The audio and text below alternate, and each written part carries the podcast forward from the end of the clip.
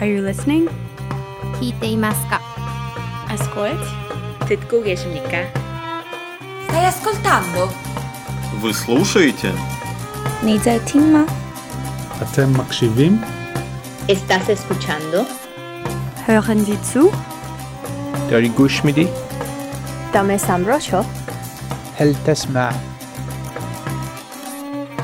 The Global Voices Podcast The World is Talking are you listening? Hello, world, and welcome to another edition of the Global Voices podcast. I'm your audio friend, Jamila. In this edition, we're exploring the latest works and events within the Global Voices community and by friends who are changing or noting the cross cultural elements of our lives online and off. First up, Silvia Viñas, our Latin American regional editor, has been finding out more about translation on the web. Intercontinental Cry is a grassroots journal for the global indigenous movement. It provides news, videos, petitions, commentary, and action alerts. The site recently launched in Spanish too, so Silvia had a chat with editor and publisher John Aniwanika Schertow about spreading the news in a different language. Personally, I've been doing amateur and independent translation for many different outlets for a while now, and I saw Intercontinental Cry was a site that I personally thought the information needs to be spread more in, in Spanish as well. So I had been talking to him about it, but I know the seed was planted earlier for him. We had a brief conversation, and then much, much later, I think even like a year maybe, I saw a post on the website about trying to start up a translation project again. Basically, I think out of luck and coincidence of me having happening to be there, we kind of started with Spanish as the first version of IC in another language, hopefully to grow, obviously. So the Spanish language is the first translation site to be launched? Yes, it is. For me, I have a lot of political reasons why I think that that's the case. And mm-hmm. I think that it's worthwhile to pursue Spanish translation in particular, but also at the scale, I think it would be important. And I know that IC is looking to expand. So it just happened to be the first one because of my availability and John's ability at the right time. So why do you think that starting with Spanish is so important? Personally, there are so many indigenous struggles in the world, and I, I don't mean to try and compare them, but there is a lot of movement in Latin America around indigenous struggles, and I think it's great what John is doing in English, but some of his work, especially around the underreported struggles, as, as they call them, I think is really, really important and deserves to be language of which, for better or for worse, is the language that many people, both working with and within these indigenous these will be able to consume, which is Spanish. So I think for that reason, I mean, you could say this about many, many different indigenous communities and, and different languages, but just because of the kind of almost leftist turn in Latin America and the rise of more visible and more like indigenous politics, I think it's really important that, in a sense that we almost play catch up, that we're able to make sure that some of that coverage, both in English and in Spanish.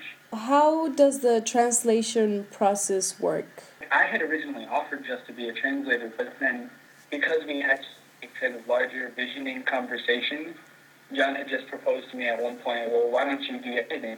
I'd experienced doing that kind of thing before, but never in any kind of formal way. So what I do is mostly editing people's translations there, and that's a group of volunteers that hand in their translations to me and John, and we look them over. I, I did one translation for the opening round on the Kordofan in Sudan. Yeah, it's mostly just facilitating, you know, making sure things are formatted right, you know, thinking about word choice, not as so much translating. Yeah. At times it's translating, but more formatting, flow, that kind of stuff. And how can translators join your team? It's a little tough because some people are more in it and some people will, you know, they, they want to take one round but not in the next round necessarily.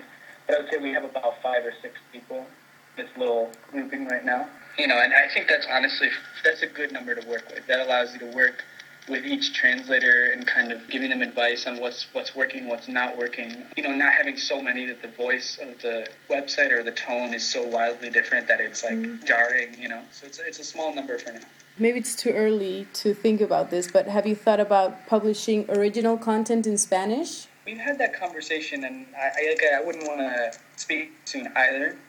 But I personally, like I said, I think this is a really exciting and important moment in Indigenous politics in general, in terms of visibility, presence, in terms of the urgency even of what's happening, world crises, environmental crises.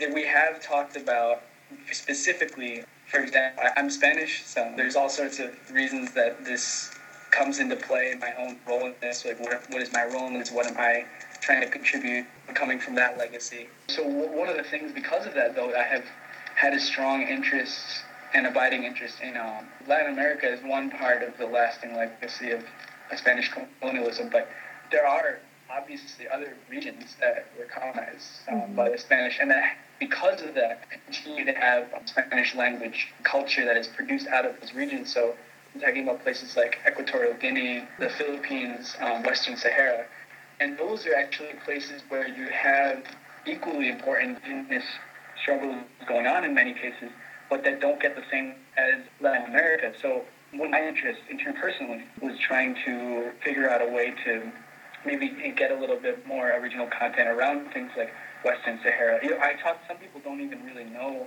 that it actual place that it exists. That it's not just part of Morocco. You know, like it's it's interesting. You know that there's such a lack of awareness even in the Spanish language. You always make goals as an editor to what you want to accomplish in a year or six months. What would you like to accomplish in this first year with Intercontinental Cry in Spanish? The most important thing would be to establish consistency. Um, just you know, in my experience in a lot of translation projects, even Global Voices, you know, that there's so much energy and so much passion around the effort.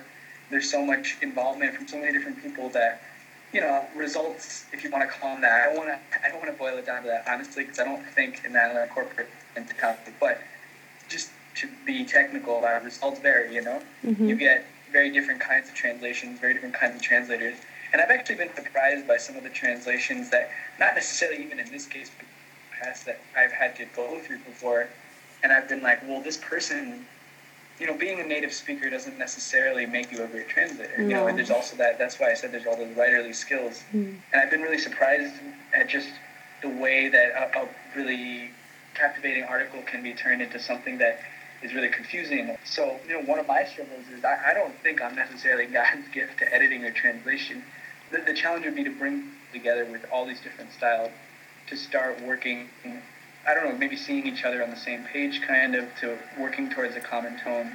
For me, there could be tiny choices. Like, you know, I have an investment in queer issues for a whole host of reasons. I would hope one thing that we could establish as a kind of across the board editorial choice would be trying as much as possible to use gender neutral references. You know, using arroba or some people yeah. use X, you know. Yeah. There's different ways of doing it, but that is that can be a political choice. There another choice that I think is a little more controversial, but would be interesting to me, would be taking the route of some of the Venezuelan activists who have actually done away with terms like LGBT altogether, use things like sexo género. I think there's a lot of room to do both a lot to do a lot in terms of consistency on the one hand, and then on the other hand, of carving out a unique voice by taking clear stands on things. Do you know about Global Voices Lingua? Project Lingua amplifies global voices stories in languages other than English with the help of volunteer translators. It opens the line of communication with non English speaking bloggers and readers of Global Voices by translating content into other languages. Find out more at Global Voices online slash lingua. Last month saw the announcement of the 2012 Rising Voices grantees. Six new members have joined the global community, and each of the projects will receive microgrants to get their proposals off the ground. Congratulations to all of the grantees who come from Guatemala, the United States, Paraguay, Palestine, Peru, and Burma. Beatrice Catanzaro is a visual artist and one of the new additions to the Rising Voices family with her project Food Tales from Nablus. She's working with her friend Fatima to present women in the old city and their culinary skills. I caught up with these two amazing ladies to find out more about their work. We are uh, collaborating, Fatima, me, and uh, another friend of us who is actually based in London. We started to develop already a couple of years ago an idea that we wanted to work on, which now developed in a project called Beit al Karama. Basically, it's a women's center at the heart of the old city of Nablus. It's the first center for women where they can meet, socialize, Yes. and you know have a space for on their own. So this was like the starting point of our, I mean, our first step as a project. In the meanwhile, we understood that something that we really wanted to work around was the traditional uh, food heritage of, of Nablus and beyond Nablus, of Palestine in general, because it's quite unexplored uh, field, and because it assemble both an economical dimension, for instance, the fact that we we started to offer caterings, we'll organize uh, lunches. We started a small cooking school where people can come and learn the local cuisine. And uh, at the same food is also a cultural space, is something that connects with narratives, with stories, with history as well, and anthropology. So we thought that it was a good way to generate income for the women through the Women's Center, as well as also to activate a cultural discourse to, you know, look at food also in its uh, wider dimension. For those of us who are not lucky enough to have visited yet, what's the food like where you are? Palestine embrace the same Arab kitchen, let us speak of uh, Syria, Lebanon, all this uh, this region. So you have quite common items. Let us speak about the kind of salads that you can eat, tabbouleh, the Arab salad, as well as you have all those very long process-based kind of food like uh, uh, ruara dovali. This is my pronunciation. but We have also the malfouf. all food that you prepare through a long process, basically the wine leaf wrapped up with the filling of rice and meat and so on. So things that uh, implies quite a labor to produce them. You have, uh, of course, a lot of uh, rice in the kitchen. Let us say that the food is very implies a lot of time to be prepared. We have also the musakhan, which is village. The musakhan, which is a very interesting uh, and very local uh, dish, which consists of large uh, pita bread, but of a brown kind. You basically fry onions, and uh, you use uh, Oil, uh, you use a spice called sumaka, which is a very special spice that you can basically is difficult to find elsewhere. Topped up with uh, roasted chicken, it's delicious. That you eat with uh, laban, which is a sort of thick yogurt. In which case, the idea of cooking together sounds great. Is it a good community project to bring women together? Nablus has been uh, heavily attacked been under siege for uh, 10 years. 10 years. And the old city, particularly, has been uh, very severely attacked and uh, has normally happened. Women and children are the most unlucky figures in society when such things occur. So a lot of women they uh, really need uh, not only a space to meet each other, but also a way to create some income for themselves. And they're expert in food making. In which case, I'm sure it'll be very popular with people who come to lunch as well. Now we are at the stage where we are opening up the center only on demand for lunches, but we hope uh, in a year or so to be able to create uh, a little restaurant, uh, which we actually want to build on the top of the women's center, and also to open a guest house. So we have a lot of things in the pipeline, so to speak. What is the immediate action that you will take with the grant money in order to get this going? Actually it came in a very crucial moment for us because one of the things we really want to work on are the stories of the women. Their food related stories you know not only to look at the history of food but also to look at the narratives that women have around food. So it came in in a moment where we wanted to start to explore this possibility and also to give to uh, a number of 10, 15 women an introduction to tools that can help them to express their creativity. In this sense, the grant will basically support a workshop that will give an introduction to women to um, audio video tools ranging from the mobile phone to small digital cameras. Very simple tools you know, and give them an introduction how to use it creatively in order to collect stories related to food. Most of us around the world will recognize the process of making a meal, but it's always wonderful to see how other people around the world do this. It's it's a really nice idea to to be able to share that. Are the women excited about showing people around the world how they make their food? Absolutely, and also to unfold uh, another dimension from this special region. When you speak about Palestine, the insight that you have of Palestine when you're outside the country you know, we, we, are trying to go through a cultural path, you know, to unfold other dimensions that would uh, create different association with the Palestinian uh, community, to make people excited over something which is really shareable globally. You know, food is something that we all look at something uh, valuable. How did you all meet? She came to my house to drink coffee and she didn't finish it until now. That must be some good coffee. Yeah, it was very good. As my father used to say, the coffee that I offered to your mother was the most expensive one.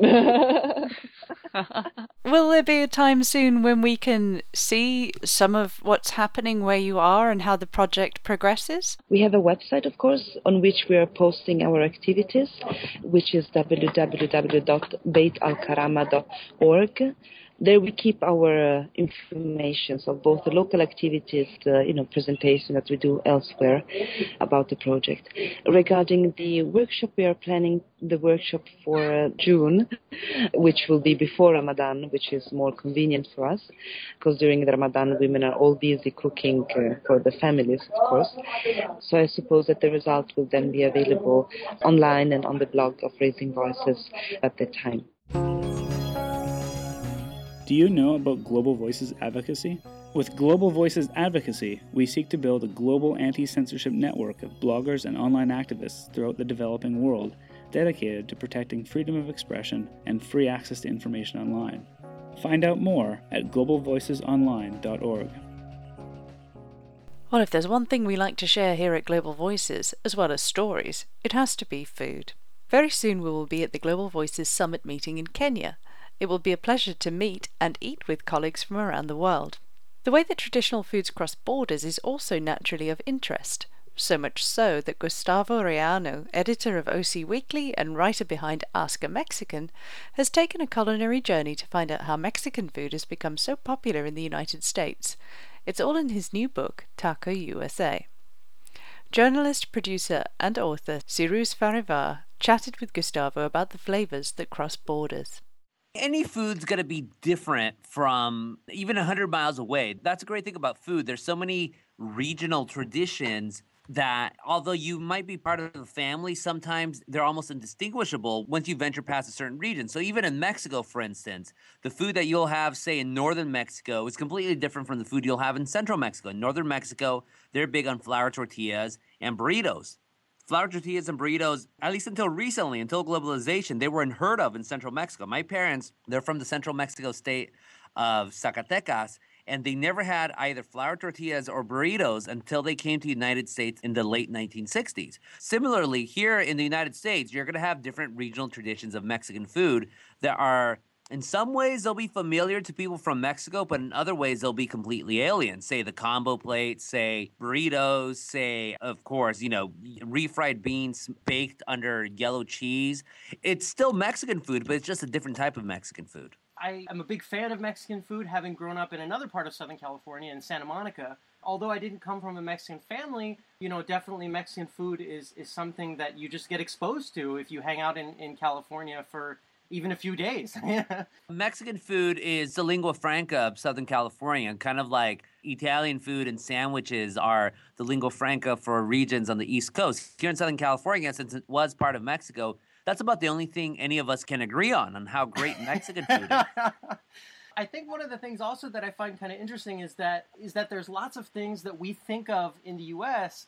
as being Mexican. You mentioned burritos a moment ago. But I guess burritos aren't really officially Mexican either, huh? No, they're Mexican. They if if we want to put a birthplace to the burrito, it's somewhere in the Sonoran Desert. In other words, that region between Arizona and Sonora. And the people of those regions, they never put a border upon themselves saying, okay, this part of the Sonoran Desert is Mexico. And this part of the Sonoran Desert is the United States. It's Mexican food, one way or another. And so, again, that was a traditional place where you ate burritos uh, in the borderlands. That said, that because it's limited to that area doesn't somehow make it less Mexican than other dishes. You go down to southern Mexico to Oaxaca where they eat grasshoppers, fried grasshoppers, chapulines. No one else in Mexico does that. But because of that, that somehow doesn't make it less Mexican than any of the other dishes around. But I guess the burritos, though, that come from Sonora are different than the burritos that come from San Francisco. When you have different regions, you're going to have different types of traditions. So even the taco, the taco, you could have a marlin taco from Sinaloa. You could have a taco acorazado, battleship taco from Cuernavaca, which is the capital of the state of Morelos. You could have a taco of chapulines from Oaxaca, and you or you could have a taco de barbacoa from say Nuevo León or you know uh, Coahuila, which is northern Mexico. Similarly, then, the burrito is a multifaceted creature. You could have the mission style burrito of San Francisco, this big brick wrapped in foil that's now famous because of Chipotle. You could have the California burrito, which is a big burrito, not as big as a mission burrito, but a burrito, a big burrito stuffed with french fries. That's native to San Diego. You could have a smothered burrito, in other words, burrito on a plate covered in green or uh, red chili from New Mexico. Or like I just came back from El Paso, the burritos that they have there are completely different. The flour tortilla, it's like three times thicker. It's almost as thick as a pita, but it's still light. And they're they're they're even though they're thick, they're relatively small burritos, and they're filled with everything from say turkey tails to hot dogs to uh, just plain old simple like shredded beef. But those are the burritos that Mexicans in Chihuahua and El Paso are eating. And all of these burritos, by the way, are equally Mexican. One of my favorite things in your book, you know, you talk about some of the things that maybe those of us who, who would like to think that we're in the know about food, you point to kind of the roles of some of the bigger commercial companies as to how Mexican food kind of became popularized in the United States. And you talk a little bit about, about the food chain Taco Bell Tell me a little bit about that and, and the role that you think that, that it played in, in the spreading of, of Mexican food around the U.S. Uh, yeah, Taco Bell started, it didn't start until 1962, so we're celebrating its 50th anniversary. But the history of it was its founder, Glenn Bell, in 19, late 1951, he opened a hamburger stand called Bell's Burgers and Hot Dogs in San Bernardino, California. He learned how to cook tacos from a Mexican restaurant right across the street from him called Mitla Cafe. Mitla still exists. It's celebrating its 75th anniversary this year he knew that the taco had the potential to be America's next great fast food. And he was right. Uh, within a decade, in that decade span between Bell's Burgers and Taco Bell, he modified his recipe, he commodified his recipe. And and so in 62 he debuted with taco bell he franchised the idea and tacos just exploded from there ever since and so bell's genius was in knowing that this small little food stuff would be popular with americans one thing with americans they from the moment we've been able to have the opportunity to have Mexican food, we have had that. So as a result, Taco Bell, what I call I call Taco Bell like a gateway drug for Americans to realize, hey, there's this type of food called Mexican food. We should really eat it, and but there's something better on the horizon. So let's eat it while we can, and then hope and wait and know that better Mexican food is on its way. But you talked about the frozen margarita as well. The frozen margarita machine, let's be specific. Okay. The frozen margarita was something that was part of making the margarita cocktail almost from its uh, creation. No one knows when the margarita was created. I'd say probably somehow the 1940s, maybe late 30s. But the margarita didn't become popular in the United States until the rise of tourism. Really, the rise of tourism to Mexico, to Puerto Vallarta, and Cancun. That was in late 50s, early 60s. So what you'd have, and Rosarito Beach, of course. So what you'd have is these Americans going down south to Mexico, getting a bottle of tequila, going to their bartenders and saying, "Hey, I have this liquor. What can you do with it?" So they would create this margarita. So margaritas were popular already, starting in the mid 1960s in the United States. But it wasn't until Mariano Martinez of Dallas he created a frozen margarita machine to expedite the margarita making process that the margarita really took off. Not only did it take off, but it also helped legitimize sit down Mexican restaurants. Really, before the 1970s, most Mexican restaurants were just straightforward taco shops or uh, Mexican food that you could buy from the grocery store and then heat in your microwave or in the oven. After the margarita, after the spread of margarita, you had Mexican food being legitimized. Yeah, it was combo plates. It's, it's food that we today would call, oh, that's not authentic Mexican food it nevertheless did what it was supposed to do for that particular era, which was serve as Mexican food for uh, an American public ravenous for it. You talk a little bit about one of these these newer generation of taco trucks. Uh, there was this Kogi, uh, this Korean American taco truck that started in Los Angeles and it has now inspired lots of other hybrid tacos, Chinese tacos I've seen. There's another truck, I believe it's also in LA, that's the chimale. They call it a Chinese tamal, basically. I love all of this stuff and all of these new flavors and, and something that I love coming back to the US about is experiencing this wide diversity of food in such a short geographical area. You know, whether it's Mexican food, American food, Ethiopian, Chinese, Korean, Persian, everything. And that's something that I feel like is really, really rare as I as I travel around the globe. Yeah, well, Southern California, of course, it's just a melting pot times a million. There's always going to be this trade off. Myself, as I'm a Mexican by birth, I'm the child of Mexican immigrants. But, you know, one day I'll have Persian food, say a good bolo, like, you know, saz, or ghormeh sabzi or something. Then the next day I'll go with a, a great pad prik king from, from a Thai restaurant. The next day I'll get an amazing banh mi, and then the next one I'll, I'll get sangak. Yes, sangak bread. You yeah, know, the, uh-huh. the best bread in the world from Iran. And of course, in Southern California, once when you have all those options in front of you, eventually you're going to start mixing and matching. So you know, with sangak, I've stuffed it with some like say rice and. Uh, some carne asada made like a burrito out of sangak, and you know that it worked. You know, maybe not the best thing, but it worked. Similarly with Kogi, Korean barbecue tacos, that happened because you had college students from UC Irvine and UCLA thinking, hey, okay, we're Korean, but we also love our Mexican food. So let's, you know, a Korean barbecue is kind of similar to carne asada. So let's put our, our bulgogi and, and, and our galbi into some uh, tortillas and let's make some tacos out of it. Of course, this is nothing new though. In the 1960s, you had the so-called kosher burrito, which now we call a pastrami burrito. It was a Jewish burrito. You pastrami inside a flour tortilla, some cheese, and there you go. You have a burrito.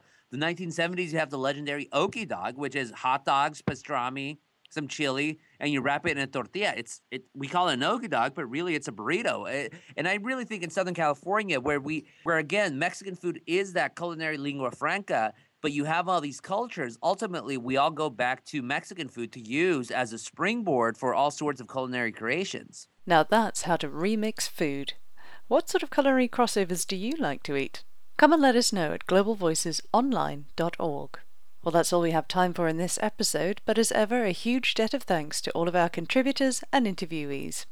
Whether it's food for thought or something to eat, the Global Voices community usually has it covered. Thanks for listening, and we'll catch up with you in the next edition. The Global Voices Podcast. The world is talking. I hope you've been listening. Thanks for listening. Follow us on Twitter at Global Voices. You can follow Global Voices stories on Facebook too.